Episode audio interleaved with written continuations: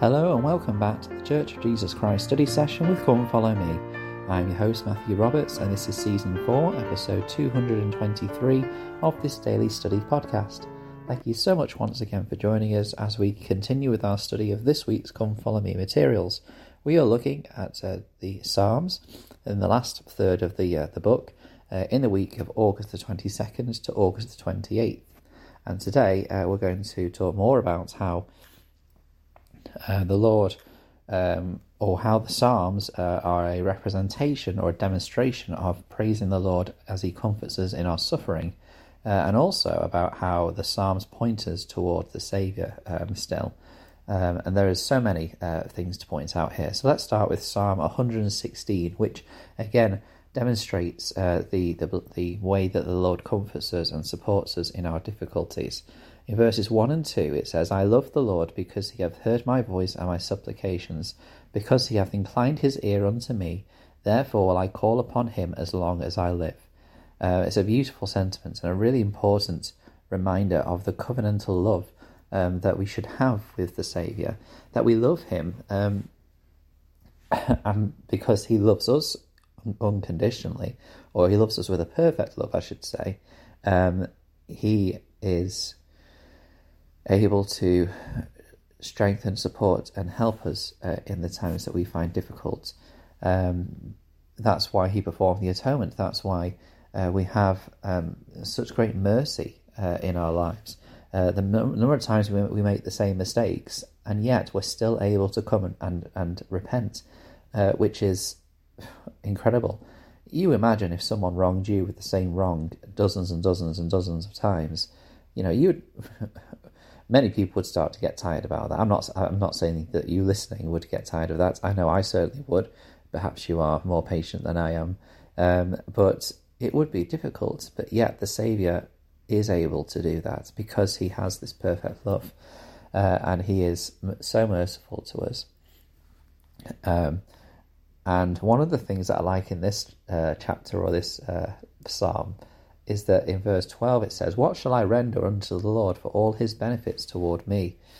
Um, and in verse 13, I love this response because, you know, we sometimes say, you know, what, how can we ever pay back the Lord? And as we read in Mosiah, um, you know, there is no way. We are always going to be um, in debt to the Lord for what he has done for us.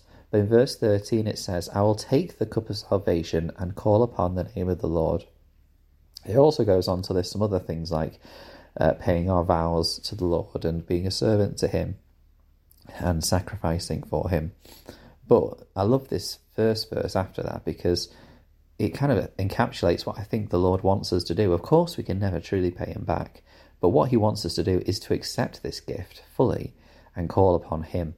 Uh, and that is, you know, enough of a of an answer uh, to what He has done for us that He wants. Elder Dieter Uchtdorf taught. Um, recently, uh, quote, I recently had the opportunity to travel to Belfast, Northern Ireland. While there, I noticed uh, the Belfast coat of arms, which includes the motto "Pro tanto quid retribuamus," or "What shall we give him? Give what shall we give in return for so much?" I invite each of us to consider this question: What shall we give in return for the flood of light and truth that God has poured out upon us? Our, uh, our beloved Father simply asks that we live by the truth we have received and that we follow the path He has provided. Therefore, let us take courage and trust in the guidance of the Spirit. Let us, in word and in deed, share with our fellow men and the amazing and awe inspiring message of God's plan of happiness. May our motive be our love for God and for His children, for they are our brothers and sisters. This is the beginning of what we can do in return for so much. Close quote. Um, this, I think, you know, encapsulates the the message in this so well um, that you know that in reality, all our Heavenly Father and our Savior wants us to do um, is to to live by the truths that they have re- revealed, to follow them, to follow Him. Uh, and I think that that is um, a great reminder and a great uh, message there by Elder Uchtdorf that he gave. So we'll move on now uh, to uh, Psalms 110 and 118. And again, there are, I'm sure, many more psalms that point toward the Saviour, uh, but there is these two are picked out specifically for us to study in this week's study. But if there's any other Psalms that you picked out or any other wonderful um, phrases or sections that refer to the Saviour um, that you'd like to share, then please do share uh, on the Facebook group uh, or you can email ldsstudysession at gmail.com uh, to share some of your study. But in Psalms 110 and 118, uh, we're told that the, the Psalms can point us toward the Saviour, and this is a messianic Psalm of David. And when we talk about messianic Psalms, we're talking about Psalms which point toward or speak uh, for or, or of the Saviour. And this is a, a, bit of a shorter one, but there is a, a number of things in here which uh, refer to the Lord. This is a reference to the coming of the Messiah, uh, which, of course, the Jews at the time of the Saviour were waiting for. Uh, psalms, they would have sung, sung psalms such as this one, uh, and they would have used the words in this psalm to look forward to that Messiah coming to, to save them. Of course, uh, in their mind, uh, in their temporarily short, um, short term minds, they were looking for um, salvation from the um, imprison well not imprisonment but the the the rule of the Romans. But of course, the saviour that is promised here was not uh, one that would uh, topple a mere mortal king, a mere mortal kingdom, uh, but it would be to topple um, the great um, conditions of sin and death. I mean, of course, it, it can be, uh, I guess, um, understood when there, there's phrases in this psalm, uh, in for example in verse 2, which says, The Lord shall send the rod of thy strength out of Zion, rule thou in the midst of thine, of thine enemies. Um, other things like this, The Lord at thy right hand shall strike through kings in the day of his wrath. Uh, he shall judge among the heathen. He shall fill the places uh, with the dead bodies. He shall wound the heads over many countries. Uh, there is here, you know, a strong sense of um, a conquering of lands and other countries, uh, or at least removing the, the yoke of, um, you know, um, a, a, rule of another country off them. Um, but of course, we know that this is more linked to um, the the second coming and how the Lord shall rule as King of Kings and Lord of Lords. Um, that he had an, an, a mission to complete, an important work to do when he came to the earth, um, and that that would help lead the way uh, for others to follow him uh, and to return to him. Uh, in Psalm 118, there is further uh, indications um, of the of the Lord, uh, another messianic uh, psalm, um, and in here, for example, it says, "The Lord is on my side; I will not fear. What can man do unto me?"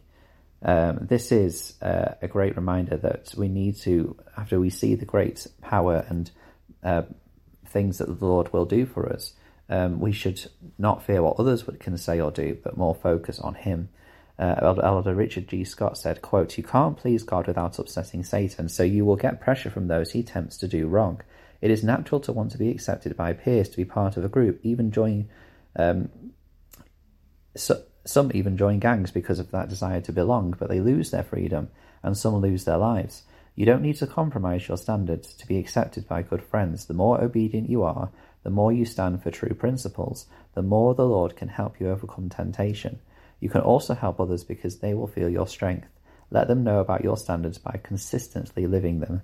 Close quote. And again, that is a timely reminder to us uh, about the example that we live, uh, because it will not only support and help us be closer to the Spirit and to avoid temptation better, but it will also help others. And whilst others may not you know, join the church because of our example necessarily, although some may, um, maybe they will change something about the way that they are living. Uh, and perhaps they'll be able to have a, a, greater portion of the Spirit's influence in their lives. Even if they don't have the gift of the Holy Ghost, they can still receive that Spirit and feel promptings to help them in their lives. And our example of living gospel standards will only help them uh, in receiving more of that. And so that is some, uh, another way that we can help others. Thank you so much uh, for studying today with us. We'll conclude that uh, chapter tomorrow and move on to another section. Um, please do um, share the Facebook, uh, share the Facebook group, share the podcast, uh, and share what you've studied on the Facebook group. And uh, you can also email ldsstudysession at gmail.com. Thank you so much for your time, and until we meet again.